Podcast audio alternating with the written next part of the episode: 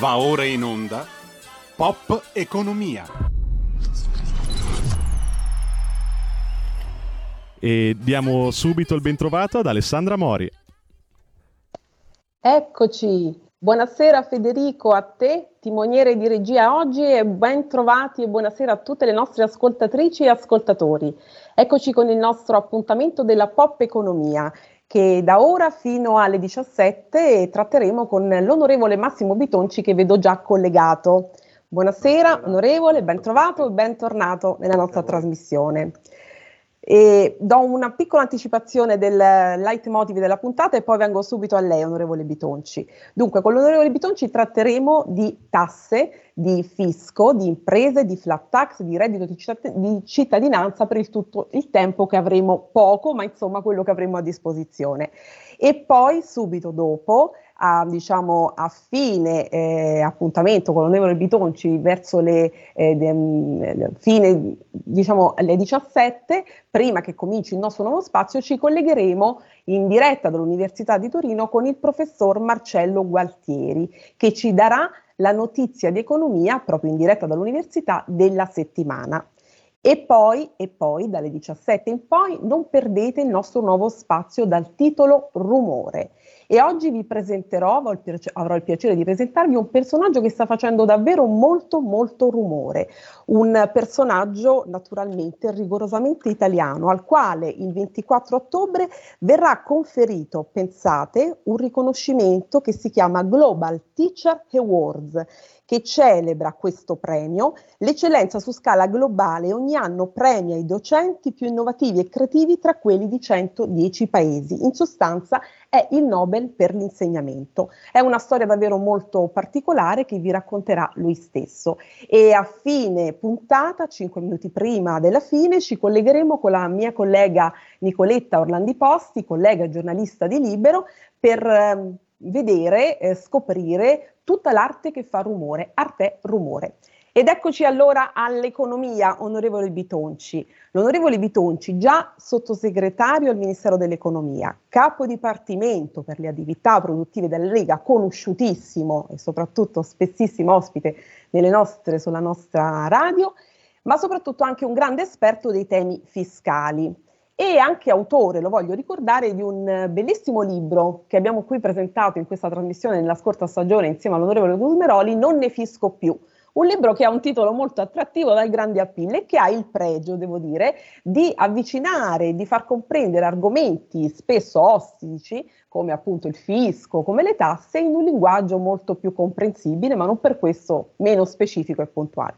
Allora, onorevole Bitonci, noi non ci vogliamo astenere da un piccolo commento del responso delle urne, vero? Giusto un commento, perché poi lei ha la lente dell'amministratore pragmatica, essendo stato un amministratore. Io non le chiederò che cosa è mancato, ma da dove ricominciare?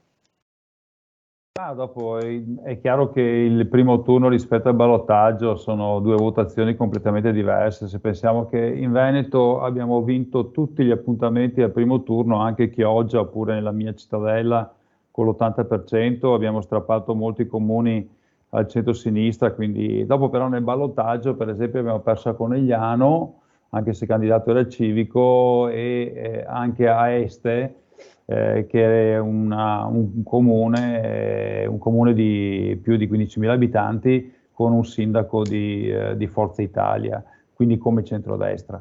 Eh, quindi il ballottaggio c'è sempre il problema che è abbastanza chiaro, insomma, poi ognuno fa la sua eh, analisi politica, però quando vanno a votare, come è successo a Roma, un, un quarto dei, dei, romani, è anche difficile poter dire che quello è effettivamente il sindaco eletto che volevano i romani. È un momento delicato, forse e anche il post pandemia, la crisi, nonostante i dati del PIL siano buoni, però io quello che vedo in giro sono molte aziende in crisi, c'è un problema uh, molto stretto di, di, e molto evidente di, di, mancanza di lavoro e anche di riforme che devono essere assolutamente portate avanti.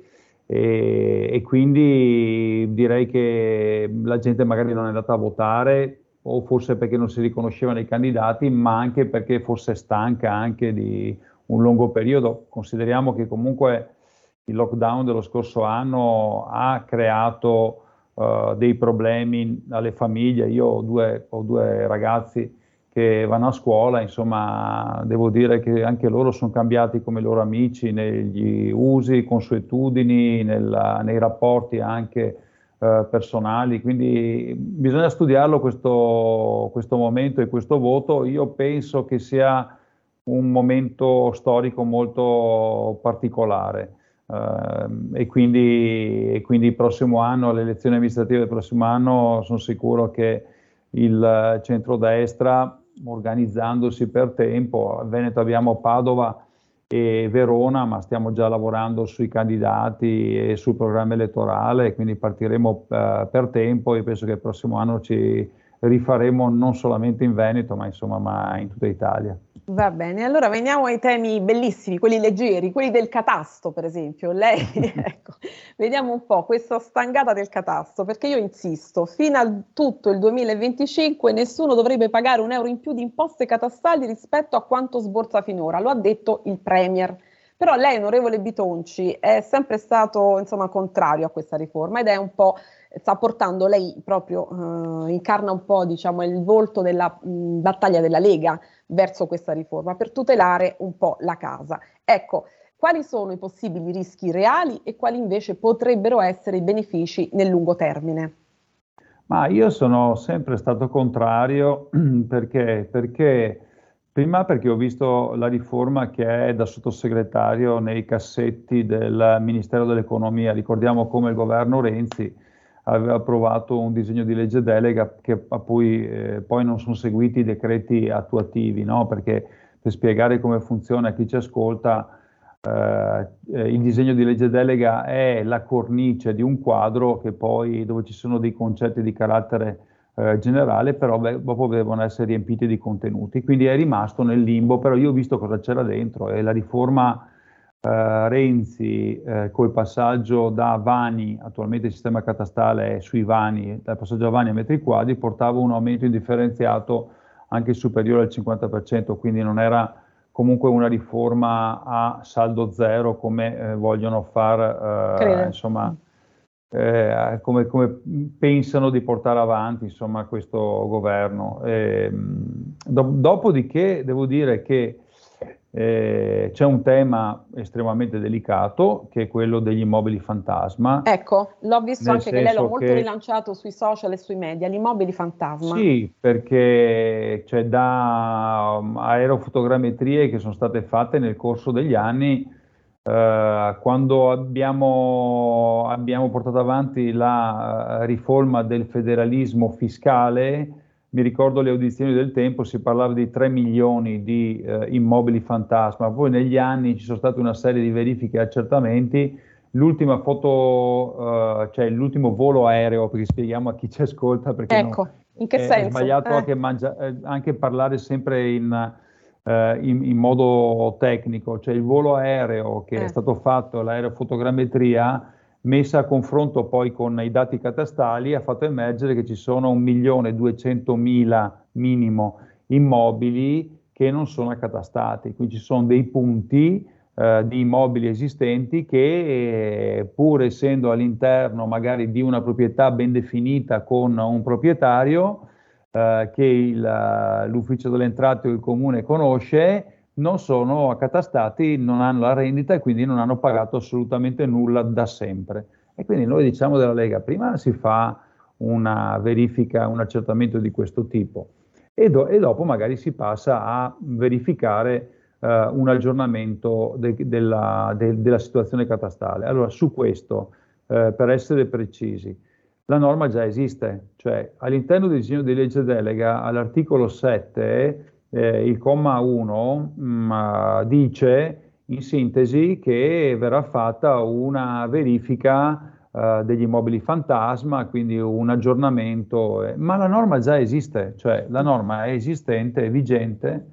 era stata inserita anche nei, nel disegno di legge delega sul federalismo fiscale, cioè i comuni possono già uh, fare eh, le verifiche e quindi far emergere gli immobili, quindi è assolutamente ultronea, non serve niente a inserire all'interno di un disegno di legge delega una cosa che i comuni e l'agenzia può, può già fare. Che poi era che già non, esistente, fa. Pensate che in alcune regioni Io faccio il caso della, della Calabria, mh, che abbiamo vinto recentemente, però devo dire che eh, i dati, gli ultimi dati eh, dicono che lì c'è un'evasione dell'IMU che raggiunge il 47% e lo dico non perché voglio fare il leghista, ma non c'entra assolutamente niente, questa è una questione di equità, cioè è inutile che in alcune regioni ci sia un'evasione pari Friuli Venezia Giulia 11% e poi si pa- passa, passa al 47% di alcune regioni, quindi è una questione molto legata all'equità. Quindi il comma 1 può essere fatto senza nessun tipo di,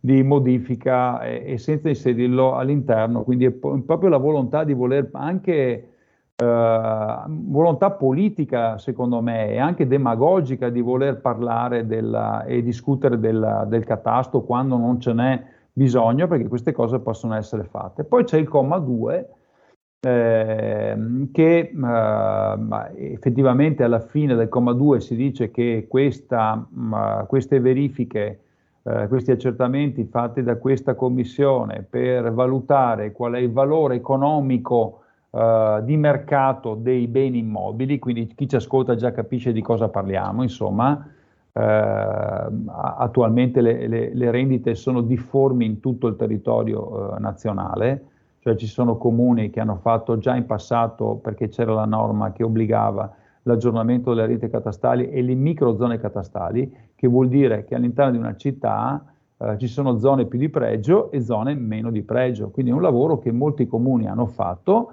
e tanti comuni non hanno fatto. Quindi la prima cosa è portare a pari chi ha fatto un certo tipo di lavoro e chi ha aggiornato già le rente e chi invece non l'ha fatto e questo non serve inserirlo all'interno del disegno di legge delega, comma 2, dove si dice che bisogna aggiornare i valori di mercato, ci sarà una commissione che studierà con un aggiornamento che sarà ogni sei mesi, quindi pensate ogni sei mesi si cambia il valore economico della, della, della e propria lei casa. di casa e di catasto e subito c'è una telefonata che prendiamo ovviamente. E quindi Prego, capite Federico. che questo non serve assolutamente nulla, eh, è fatto solamente è per eh, lanciare un messaggio demagogico di tassazione sulla casa. Prendiamo la chiamata se c'è. Pronto? Pronto? Buonasera. Buonasera, sono Paolo. Intanto Buonasera Paolo. Per per la, per la, per, complimenti per la trasmissione e per la chiarezza Grazie. degli argomenti, perché finalmente si riesce a capire bene quali sono gli obiettivi e qual è il, il punto della questione. Un'altra cosa che bisogna imparare in Italia, visto che c'è una diversificazione delle applicazioni delle leggi per quanto riguarda il territorio, perché abbiamo, non avendo giustizia noi non abbiamo un sistema giuridico eh, come gli altri paesi, abbiamo, non abbiamo lo Stato di diritto, ma abbiamo lo Stato di confusione, bisogna applicare il sistema dell'equità eh, fiscale, nel senso dove le, i paesi più virtuali che sono riusciti a portare a casa eh, una minore, come in, in, Lombardia ad esempio, c'è un 5% di discrasia delle, delle, delle, delle questioni catastali, diciamo per le questioni catastali, di, eh, di avere una riduzione delle tasse proporzionale, ossia i paesi più virtuali che hanno una percentuale di errore o comunque sia dove sono state fatte eh, le, le, le, diciamo, le schede catastali corrette devono avere uno sconto fiscale in modo da cercare di rendere, non dico equità, è, è equipollente a tutte le altre regioni, però in modo da stimolare le altre regioni a crescere, perché dal 1900 al 2021 abbiamo fatto delle politiche che hanno teso e hanno stimolato le persone ad evadere le tasse ed è quindi a cercare di evadere il fisco. Bisogna cercare di andare contro tendenza. E vi ascolto per radio, grazie. Grazie, grazie davvero. Ha visto, onorevole Bitocci, come sono preparati i nostri ascoltatori sui temi economici? Sì, ehm, ovviamente il tema dell'equità è un, è un tema eh, fondamentale. Ehm, basta che guardiamo per esempio il pagamento, come viene pagata l'IVA eh, in Italia, l'imposta sul valore aggiunto, eh, sappiamo eh, che eh, l'evasione è in determinate zone eh, d'Italia e non sicuramente eh, nel, nella parte nord Italia, sempre per non voler dire. Quindi quando anche qui in maniera demagogica si parla di combattere l'evasione, bisogna colpire perché dicono che gli artigiani sono evasori, i commercianti sono evasori. In realtà bisogna guardare ad altre zone del paese dove non si emette, non dico altro che fattura elettronica, proprio tutto, tutta la filiera è eh, fuori, eh, fuori, campo IVA e eh, su cui non si paga assolutamente nulla. Quindi ovviamente su questo c'è un ragionamento da fare eh, perché, perché noi continuiamo a ripetere che per combattere l'evasione bisogna semplificare.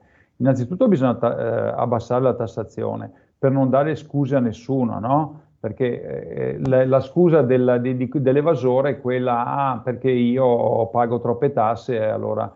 Ma se noi abbassiamo le tasse, per esempio eh, l'esperienza del regime forfettario che, che, che, abbiamo fortemente voluto, io ero sottosegretario quando l'abbiamo portata avanti nel 2018, cioè la flat tax è il 15% per le micro, micro aziende, micro aziende. Eh, fino a 65 mila euro di volume d'affari eh, che ricordo chi ci ascolta è arrivata a 1.900.000 partite IVA, 1.900.000 e pensate che il 50% delle aperture dei primi sei mesi dell'anno 2021 di quest'anno, il 50% e il 48,5% sono state aperture del regime forfettario, cioè della flat tax. Quindi ormai uno su due apre eh, la partita IVA su questo. Allora l'effetto per andare sul tema dell'evasione. È stato sì un'agevolazione importante per i eh, ragazzi e le persone che hanno voluto iniziare una nuova attività, perché ricordo che si paga il 5% per 5 anni eh, per i nostri giovani che vogliono aprire la partita IVA, quindi molto agevolativo, il 15% per gli altri per i coefficienti, ma ovviamente sul fatturato e non eh, sul, sul reddito. Ma ha avuto un fortissimo e questi sono i dati del MEF che confermano, un fortissimo effetto di emersione, cioè lo dico, di emersione dell'evasione, per far capire che se il regime è semplice, non c'è contabilità nel regime forfettario, si paga solo il 15% una volta all'anno, si fa la dichiarazione di redditi, quindi l'importo da versare è certo, quindi uno sa già prima quello che verserà. Chi era nel sommerso, chi era borderline, chi faceva un'attività in nero per 5, 10, 15, 20 mila euro e quindi gli conveniva così, ma ha deciso di mettersi a posto e di emergere e di eh, aprire la partita IVA e aderire al regime forfettario. Quindi semplificando, riducendo la tassazione, non ci sono più scuse per nessuno e quindi tutti poi alla fine pagano il giusto, quello che devono pagare. Quindi semplificazione, questa è la parola chiave, giusto onorevole? Che, che purtroppo Vito, non c'è eh, all'interno del c'è, disegno di legge non, delega, cioè ecco, noi lo ripetiamo, cioè la cosa più importante cioè che è la semplificazione fiscale contributiva. Ci sono più di 300-400 adempimenti per un artigiano, un commerciante, un industriale ogni anno. Lo dico da dottore commercialista, è una cosa incredibile. I nostri giovani non fanno più affari commercialisti, parlavo co- con, il mio, con, il mio, socio proprio ieri, che è, cioè è difficile trovare praticanti e gente che va a lavorare negli studi dei commercialisti perché è diventato un lavoro difficilissimo, cioè i, i ragazzi eh, si rendono conto che questo tipo di lavoro eh, eh, ti stringe all'interno di uno studio con centinaia di adempimenti, pensiamo solamente al periodo del Covid, quanti bonus, quante domande che hanno dovuto fare i colleghi commercialisti, consulenti del lavoro, eh, i colleghi dei CAF, insomma, cioè un, un, e questo fa capire quanto sia difficile fare impresa perché il costo della burocrazia calcolato dalla CGA di Mestre lo scorso anno, uno studio del CGA degli artigiani di Mestre, eh, l'ha valutato in, dai 48 ai 50 miliardi all'anno, quindi due volte una manovra, eh, il costo della burocrazia, degli adempimenti fiscali contributivi che, so, che le famiglie e le imprese devono assolvere ogni anno. Allora, io so che lei ha poco tempo, abbiamo detto 5 minuti ancora, forse qualche minuto, c'è qualche ascoltatore in linea, però credo che sia andato via perché abbiamo continuato a parlare. Una domanda che volevo farle a proposito di, di tasse e di imprese. Ho visto questa cosa curiosa che mi ha colpito, eh, lo dice Confindustria, non lo dice la Lega, Confindustria. Il PIL al 6,1% e quest'anno lo sappiamo, lo dicono tutti. E Confindustria che fa? Chiede meno tasse sul lavoro, cioè lo ha detto Bonomi No a nuove imposte, dice. Stop anche, a, stop anche a plastic e sugar tax. Ma non è un po' quello che diceva anche la Lega? Cioè, come mai Confindustria adesso ha deciso sì. di dare ossigeno alle imprese? Sì, eh. L'ho scritto proprio l'altro giorno dicendo sembra di sentire quello che dice la Lega e Matteo Salvini ah. ormai da tempo, cioè la eh. proposta di cancellazione dell'IRAP, che è la tassa sulle perdite, gli imprenditori che ci ascoltano lo sanno benissimo, perché si pagano le tasse nonostante le perdite, è l'unico caso mondiale di una tassa se non si produce reddito, eh, o se facciamo l'esempio della plastic tax o la sugar tax, che va a eh. colpire proprio le nostre aziende produttrici di zucchero, per eh esempio, certo. la filiera del zucchero che c'è in Emilia Romagna, che c'era anche in Veneto, ormai è rimasta in Emilia Romagna, o la plastic tax, che insomma che sono eh, del, del, disincentivi all'utilizzo della plastica che si può fare in modo completamente diverso, cioè si fa eh, come si fa in Germania, il riciclo in Germania davanti ai supermercati ci sono dei grossi contenitori, eh, viene messa all'interno la bottiglietta di plastica e viene dato un credito per fare poi gli acquisti all'interno del supermercato, cioè noi siamo per l'incentivo, non il disincentivo cioè una politica positiva, non una politica negativa. Purtroppo, insomma, noi continuiamo a fare le nostre battaglie e vediamo se riusciremo nelle prossime settimane a far cambiare idea a qualcuno che invece, soprattutto la sinistra, che pensa sempre che aumentare le tasse o imporre nuove tasse sia un sistema per educare il popolo. Questo Questa sinistra, onorevole Bitonci, adesso è tutta contenta per il successo elettorale, quindi va bene. Se lei deve andare via, noi io la, la libero, altrimenti se vuole rimanere io sono contentissima. Mi dica no, lei. Gra- No, grazie perché sono relatore proprio di. Me l'ha detto, va bene. Una, e allora ci vediamo magari il prossimo. che va in aula domani e, e, devo andare in commissione ora. Ci vediamo il Vi prossimo martedì se vuole, così continuiamo. Esatto. Ci vediamo grazie, settimana prossima. Grazie davvero, grazie arrivederci. Grazie. arrivederci. Buona giornata. A lei. E allora, credo che forse abbiamo in linea il professor Marcello Gualtieri, se c'è collegato al telefono.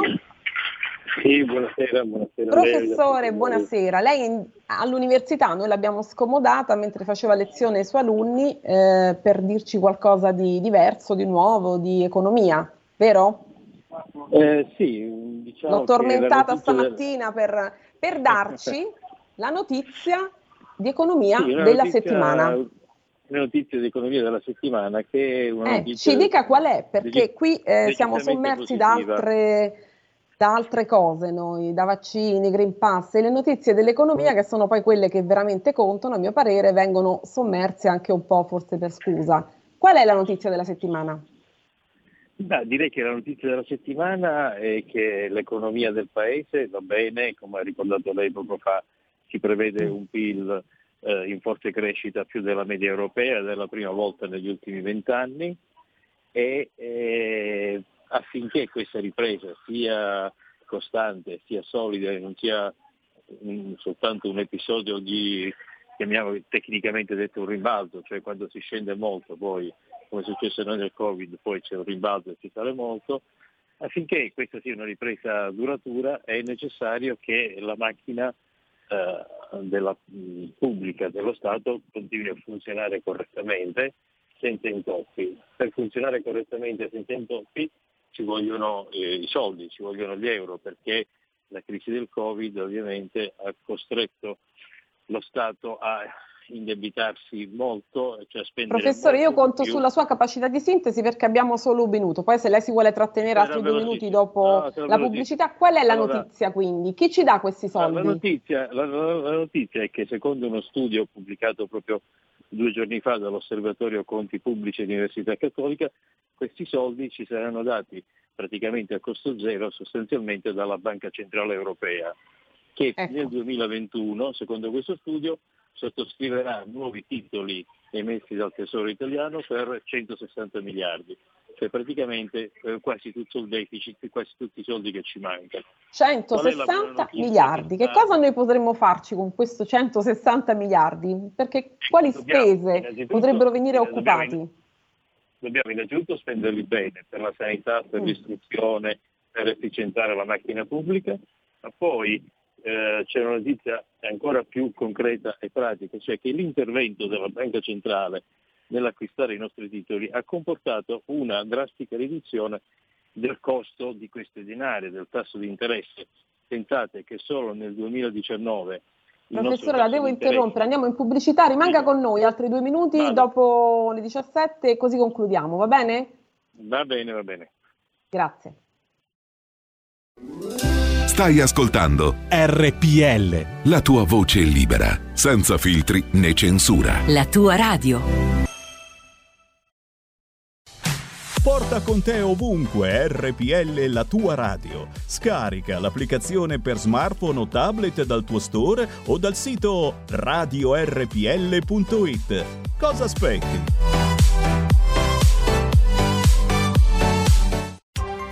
Coming Soon Radio, quotidiano di informazione cinematografica di Pedro Almodovar. Adoro l'idea di avere un figlio con te. Il punto è che è già qui. Con Penelope Cruz, miglior attrice al Festival di Venezia. Io non ho dubbi. Ma io sì. L'emozionante storia di due madri. Non ce la faccio se te la porti via. Che il destino ha unito in un legame profondo. Non ci hai mai pensato a me? Ci ho pensato sempre. Madres Parallelas, dal 28 ottobre al cinema. Ron, un amico fuori programma. Oh papà, me lo hai preso davvero! Il regalo più atteso. Ciao, Barney. Creare amicizia è tipo il suo tutto. Con la voce di Lillo. Ciao, sono il tuo, tuo, tuo. Forse. Corri, andiamo! Ron, un amico fuori programma. Dal 21 ottobre solo al cinema. L'immaginazione diventa realtà. E niente è come sembra. Dal regista di Lo chiamavano Gigrobo. Il mio non è un dono, è una maledizione. Preparatevi a vivere un'esperienza straordinaria. Tu sei speciale, ragazzi. Tu hai un dono. Freaks Out, un film di Gabriele Mainetti, dal 28 ottobre al cinema. Antlers, spirito insaziabile. C'è qualcosa che non va lì. Ad ottobre. Secondo la leggenda c'era uno spirito diabolico. Diretto da Scott Cooper. Verrà a prendermi. Lui ha bisogno di me. Prodotto da Guillermo del Toro. È qui. Antlers, spirito insaziabile, dal 28 ottobre al cinema. In quanti ti promettono trasparenza, ma alla fine ti ritrovi sempre con il bollino rosso e non puoi dire quello che pensi. RPL, la tua radio. Non ha filtri né censure. Ascolta la gente e parla come la gente.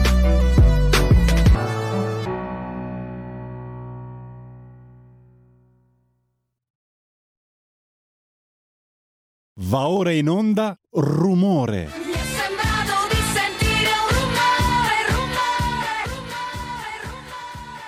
E la linea torna subito ad Alessandra Mori.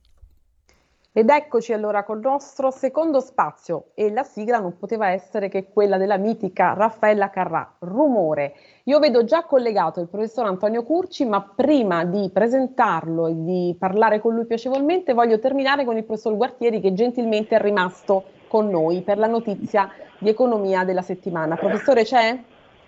Sì, sì, sono qui. Ecco, allora terminiamo e quindi dicevamo una seconda notizia, ci stava dicendo. Sì, eh, questa um, attività della BCE, della Banca Centrale Europea, che ha comprato nuovi titoli emessi dall'Italia per oltre 160 miliardi nel 2021, ha comportato un effetto positivo molto importante e che è quello di aver ridotto sensibilmente il tasso di interesse, cioè quello che l'Italia, lo Stato deve pagare a, chi compra eh, titoli e ci presta i soldi. Nel 2019 questo tasso era l'1,9%, nel 2021 sarà dello 0,7%.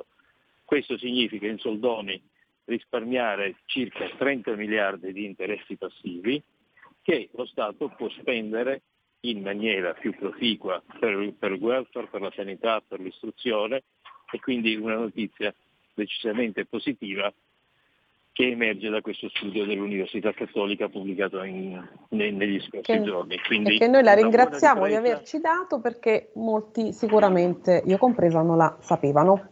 Quindi grazie professor. Guartieri e l'aspetto martedì prossimo con la notizia della settimana di economia. Sì, perfetto. A martedì grazie. prossimo, buona serata. Grazie, buona lezione ai suoi studenti, grazie. E allora eccoci con un talento italiano, un personaggio che fa molto rumore, che io vedo collegato e che ho il piacere di presentarvi, che il 24 ottobre, lo dicevo in apertura, riceverà il Global Teacher Awards, un riconoscimento, lo voglio ripetere bene, che celebra l'eccellenza su scala globale e ogni anno premia i docenti più innovativi e creativi fra quelli di ben 110 paesi, quindi un vero e proprio Nobel per l'insegnamento. E um, Antonio Curci, che è oggi collegato, che abbiamo il piacere di avere con noi, è un insegnante di informatica dell'Istituto Tecnico Tecnologico Panetti Pitagora di Bari, che ha una storia straordinaria e che ha inventato anche un metodo di apprendimento innovativo facendo innamorare tutti i suoi studenti. Allora, Antonio, ce la vuole raccontare lei questa storia meravigliosa? Perché ehm, lei, insomma, ha lasciato un lavoro molto remunerativo, insomma, per poi andare ad abbracciare l'insegnamento, così tutto d'un tratto, perché lei era un informatico e come, innanzitutto come si sente per questo riconoscimento meraviglioso che ci fa inorgoglire tutti, ovviamente, in questo periodo di Nobel, insomma, in questo periodo dell'Italia dei migliori, basta pensare allo sport e a tutte le migliori capacità che noi abbiamo noi in Italia, insomma, i migliori talenti. Ci dica. Beh, sicuramente mi piace molto eh, l'idea di, insomma, di essere stato selezionato da una giuria internazionale di un'organizzazione che è presente in 110 paesi, in sei continenti.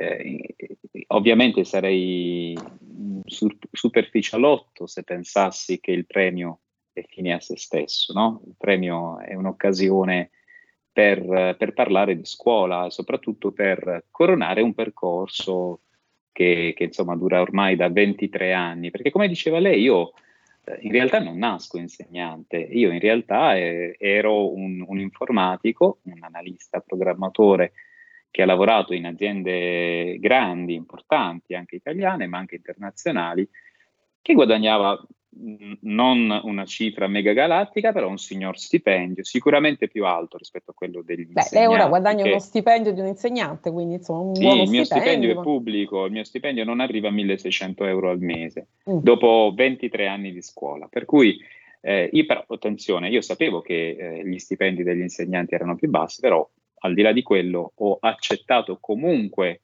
l'incarico ai ruoli e non perché, come dice che Cozzalone, ho eh, desiderato il posto fisso, perché io lavorando in una multinazionale con centinaia di migliaia di dipendenti sparsi per il mondo, non temevo, eh, come dire, crisi, anche perché il settore del, dell'ICT, insomma, lei sa, il settore dell'informatica non, non, è un settore in crisi, anzi, almeno qui in Puglia è un settore trainante. La domanda, eh, anzi, l'offerta di lavoro è di gran lunga superiore alla domanda, per cui eh, io ho scelto di fare l'insegnante perché ho seguito le ragioni del cuore. Mm. E io sono di quelli che è fermamente convinto che i soldi nella vita non sono tutto. Adesso lei è che... felice, professore. Ma io sono stato felice dal giorno dopo in cui ho accettato l'incarico senza pensarci su due volte. Eppure, guardi, avevo il lavoro dietro casa e um, il, mio primo incarico è stato a 40 km da Bari, Castellana Grotte, famosa peraltro per le grotte di Castellana. E io ogni giorno mi facevo 40 km ad andare e 40 km a tornare. Ma le assicuro che durante il viaggio eh, mi, mi, mi, divertivo a, a sognare a, a, come avrei potuto spendere bene il mio tempo per le nuove generazioni. Perché? Perché in realtà io provengo da un'esperienza di eh, educatore in ambiti parrocchiali, ho fatto la parrocchia di strada perché vivo in un quartiere che negli anni 90, eh, anzi negli anni 80 e anni 90 qui a Bari era considerato un quartiere fortemente a rischio. E io ho questa storia di, ehm, legato all'educativo, legato ai giovani, ecco, ai ragazzi. Posso interrompere un attimo? Ho letto una cosa certo. molto, che mi ha molto colpito su di lei.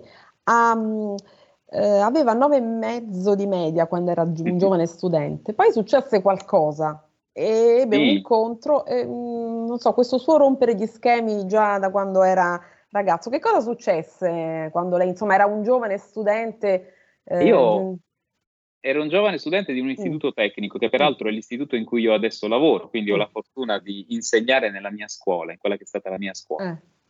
E arrivavo all'epoca il corso di informatica del Panetti, perché all'epoca era solo Panetti, era un corso a numero chiuso, eh, perché eh, ovviamente era, l'informatica era agli inizi, tutti volevano fare informatica e quindi si accedeva per merito con medie molto alte. Io arrivavo nel corso di informatica con tutti 9 e 10 Eh, premesso che provengo da una famiglia semplice, con papà operaio della Fiat e mamma casalinga, quindi non ho una storia di, di famiglia, come dire, eh, agiata. E alla prima interrogazione di matematica, il professore mi chiese, mi fece una domanda, e io esordii dicendo sì. E lui mi rispose, con questa voce un po' e mi, mi rispose dicendo eh, hai detto Ma lei esordì sì. con una domanda, insomma, voleva fare e il giornalista. Io ti dico no. Poi io cominciai a dire dunque, e lui mi disse dunque esplicativo, non è detto ancora niente.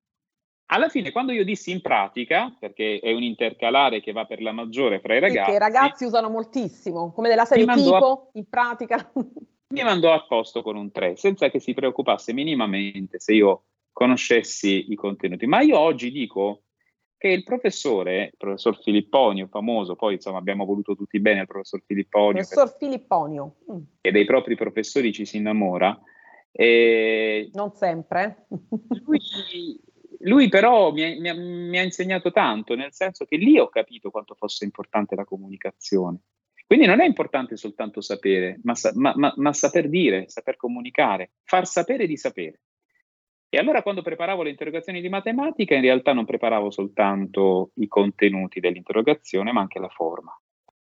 E, e lì è nata per me la passione per le parole, perché ne conoscevo poche e, e ho capito che probabilmente, come diceva Don Milani ai ragazzi della scuola di Barbiana, bisognava conoscerne tante per poter dire la propria, per poter anche contrastare quelli che lui definiva i padroni, no? E, e, quindi ho cominciato a studiare, a studiare come un matto, ho cercato di migliorare anche il, il, mio modo di esprimermi, mi sono appassionato oltre che all'informatica anche alla comunicazione e da allora ho deciso, ho capito che il successo dei miei studenti dovuto, avrebbe dovuto camminare su due gambe. La prima, l'innovazione, utilizzando al massimo la creatività e l'informatica per questo, insomma, a questo si presta moltissimo ma poi dovevo lavorare sulla comunicazione. Quindi i ragazzi sanno che comunicazione e innovazione decretano il loro successo come persone e anche come futuri lavoratori e cittadini. E quindi, professore, lei poi ha adottato negli anni, in questi anni, un modello innovativo di apprendimento, è vero? Che ha conquistato Diversi. i suoi ragazzi. Eh. Diversi. Io Diversi da molti modelli. anni lavoro mm. con la media education e ho scoperto che eh, intanto è importante educare i ragazzi ad un uso consapevole dei media. E poi ho scoperto che, poiché a loro piacciono moltissimo i media, perché loro vivono, come dice il professor eh, Floridi, sono on life ormai, no? Non si parla più di online o di yeah. virtual. Loro vivono on life, anche noi per la verità. E quindi ho capito che non dovevo contrastare questo loro bisogno, lo dovevo raggiungere, lo dovevo capire lo dovevo comprendere e lo dovevo cavalcare. E allora questa loro naturale voglia di esibizionismo, eh, se pensiamo a certi social, eh, io eh, e mia moglie, che peraltro uh, lavora con me nella mia stessa scuola, insieme abbiamo dato vita a Radio Panetti, abbiamo ecco, capito, una radio, una radio appunto. E abbiamo capito che dovevamo, mm. sì, sì, dovevamo mettere dei contenuti allo, alla loro voglia di esibizionismo. E così l'esibizionismo con i contenuti diventava protagonismo. E il protagonismo poi eh, farcito di, eh, di, consapevolezza per quello che si va a comunicare diventa cittadinanza attiva e proattiva. Ecco, questo eh. è il mio obiettivo, consegnare alla società non soltanto tecnici preparati, ma soprattutto cittadini competenti e consapevoli. Lei con la radio quindi fa scuola, vero professore? Radio, mm. Perché noi abbiamo sia la radio, abbiamo la TV, Abbiamo, lavoriamo molto con la fotografia e lavoriamo con il giornalismo. Io sono un giornalista e anche mia moglie è, un, è una giornalista, quindi noi abbiamo messo a sistema tutto quello che, che sappiamo e abbiamo capito che per esempio il giornalismo è funzionale all'insegnamento perché, perché semplifica i linguaggi, perché eh, consente di entrare nel cuore delle, delle, notizie nel cuore dei contenuti. Quindi pot- noi abbiamo cominciato a creare dei format con gli stessi argomenti che sono oggetto di studi. Quindi anziché studiare solo su un libro, abbiamo cominciato a dire, va bene, facciamo una trasmissione che parli di quell'argomento. Attraverso il gioco dei ruoli, no? Abbiamo inventato dei modelli tipo la talk lesson oppure la lezione spettacolo e abbiamo cominciato a lavorare in questo modo, facendo divertire i ragazzi, perché abbiamo capito che i ragazzi divertendosi stanno bene e abbiamo capito che una scuola che funziona è una scuola che fa star bene i propri ragazzi all'interno delle mura. Quanto amano la radio i suoi ragazzi? Perché questa è una radio molto seguita, quindi è quanto mai Tanto. interessante quello che lei dice. Tantissimo, perché la, la radio è loro, loro mm. hanno le chiavi, è casa loro. Per dire, noi, noi abbiamo tanta tecnologia nella radio.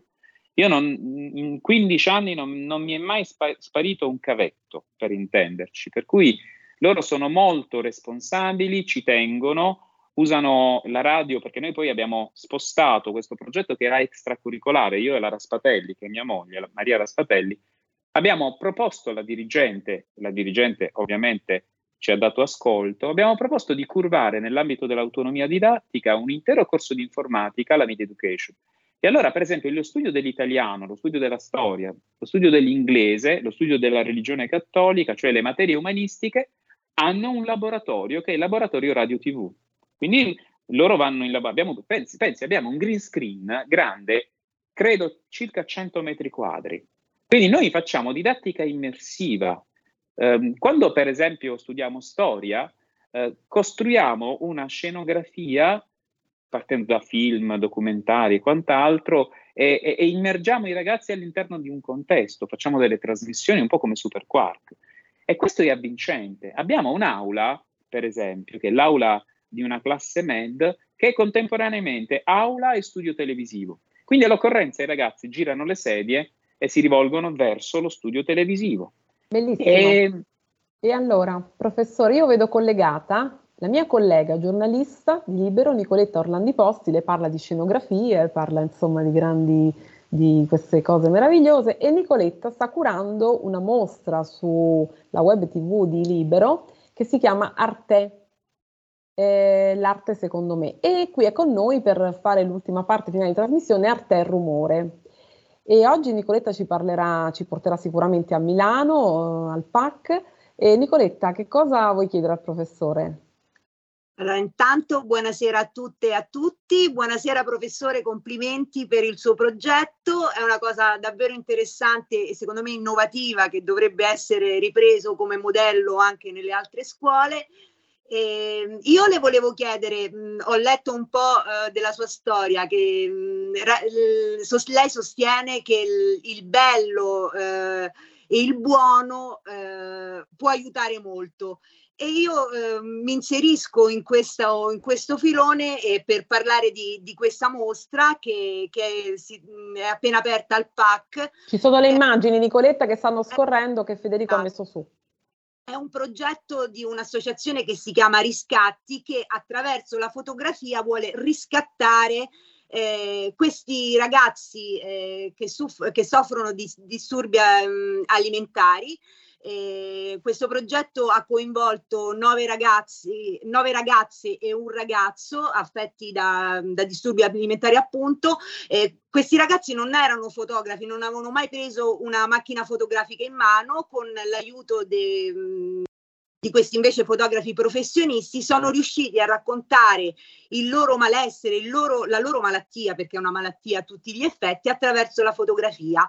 E sono, ed è venuto fuori, ed è venuta fuori questa mostra che io trovo bellissima, perché racconta l'anoressia. Gratuita, Nicoletta, gratuita, gratuita. Io ci tengo moltissimo che la cultura, che le mostre d'arte eh, possano essere fruiti dal numero maggiore possibile di persone e questa è gratuita, quindi invito tutti a, a vederla per raccontare eh, quello, quello, che è per loro la malattia, perché la società purtroppo eh, la relega come una malattia adolescenziale, un capriccio adolescenziale per sembrare più belli, più magri. In realtà dietro c'è tutto eh, un, altro, un, altro, discorso che è quasi cioè, dimagrire per scomparire dalla faccia della terra, perché si, queste persone si sentono inadeguate, non si sentono eh, comprese e attraverso la fotografia, quindi attraverso eh, l'uso del, dell'obiettivo fotografico, riescono ad esprimere quello che sentono eh, molto meglio che attraverso le parole. E, mh, mm, io consiglio di andarla a vedere perché sono delle foto bellissime, veramente eh, a livello di, di, di fotografi professionisti. E, mh, la mostra è curata da Diego Sileo, che è il sovrintendente del PAC, che è il padiglione di arte contemporanea di Milano. Sono stati seguiti dall'Associazione Erica, che è un'associazione di reparto che, che quindi li accompagna nel loro percorso. E questa mostra dimostra sia il perché sono in, entrati in questo tunnel, ma anche la loro voglia appunto di riscatto, perché se ne può uscire. Eh, ed è molto importante anche il ruolo del, come dice lei, della scuola, eh, delle famiglie, ma anche del medico di base, perché molto spesso queste, questa patologia, eh, ripeto, viene, viene vista come un capriccio per essere belle, per apparire, ma non è solo questo, c'è anche molto altro e, e secondo me il suo lavoro e anche il lavoro di questa associazione sono importantissimi per, per, per, questi, per questi ragazzi e la, la cosa anche che, che come è, suo, come è, stato il suo progetto attraverso la radio, eh, la pandemia, il lockdown ha amplificato il, questi, questi, disturbi e, e, il fatto che siano riusciti a tirare fuori queste emozioni che, che le parole spesso non vengono fuori ma che con l'arte e con la bellezza invece si riesce ad esprimere, penso che sia una cosa assolutamente lodevole e, e un modello da replicare. Ecco, eh, professore, quanto può aiutare la scuola, quanto può aiutare lo studio, ma a livello di studium, proprio di piacere in tutto questo? E poi ho letto che lei ha fatto durante il lockdown, ha fatto fare una trasmissione ai ragazzi, la notte porta consiglio in radio, perché non sì. si sentissero poi così soli, no? Durante la sì, chiusura. Sì. Durante il primo lockdown noi avevamo capito che i ragazzi erano molto preoccupati, molto spaventati per quello che vedevano, per quello che sentivano, insomma le immagini dei camion con le bare sono davanti agli occhi di tutti noi, immaginiamoci dei ragazzi più piccoli. Allora lì abbiamo capito che eh, grazie alla DAD riuscivamo a stare con loro al mattino insieme. Poi noi abbiamo la redazione, quindi alle 18 tutti i giorni eh, dovevamo preparare una trasmissione notturna che andava in onda dalle 22 alle 24. Quindi abbiamo fatto scuola anche di notte, con la notte porta consiglio, quindi un format, un talk web videofonico, perché noi abbiamo eh, coniato questo nuovo termine in quanto come Radio Panetti siamo in grado di andare contemporaneamente sia in radio, quindi attra- sulla nostra radio scolastica, web radio ovviamente, sia contemporaneamente in diretta video su tutte le piattaforme social del mondo, contemporaneamente. Quindi un multicasting, un broadcast. E, ehm, e quindi abbiamo, attraverso questo gioco, tutti i giorni, noi eravamo con i ragazzi dal mattino fino alla sera. Eh, io porto avanti questa immagine. Eravamo come l'albero che con le radici teneva la terra che stava smottando. E siamo riusciti a salvare i ragazzi in questo modo, non soltanto i ragazzi di Radio Panetti, ma tutti i ragazzi che si collegavano con noi per ascoltare la notte porta consiglio.